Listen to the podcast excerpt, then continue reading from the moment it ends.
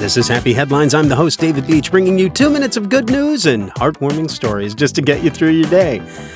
And those days are getting weird. Here is today's story.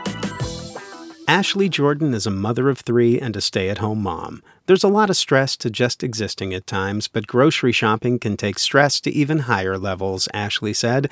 On one particular Saturday night, the Jordan family was working its way through a Walmart. One of the children was being somewhat fussy, and finances were being focused on as the purchases started heading towards the register scanner. Charnique Desant is customer service manager at Ashley's Walmart. She was also the family's cashier that night.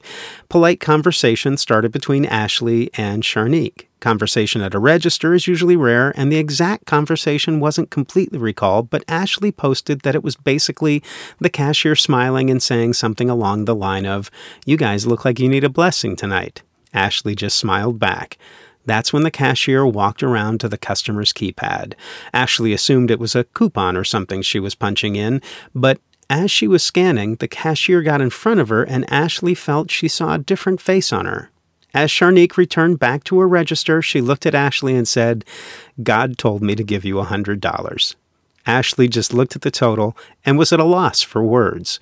Charnique said it was like a little man on her shoulder saying, Give her a $100, give her a $100. And I was like, Give her a $100? Like I'm talking to myself, like, give her a hundred dollars. Ashley said, This sweet woman who I'd never met in my life paid for half of my groceries. I was in complete shock because I never expected anything like that to ever happen.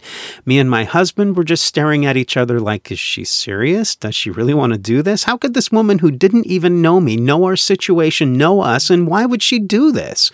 Ashley said she and Michael left the store and just smiled at each other. They knew things were going to be okay because there are truly good people out there.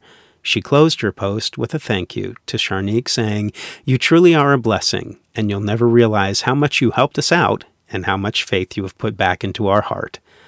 Yet another story of how a simple act, one act, can change a life, definitely change a day or a mood, and who knows where that will take us. That is a happy headline. Thanks for listening. Stay happy, stay healthy, and find a way to make someone's day.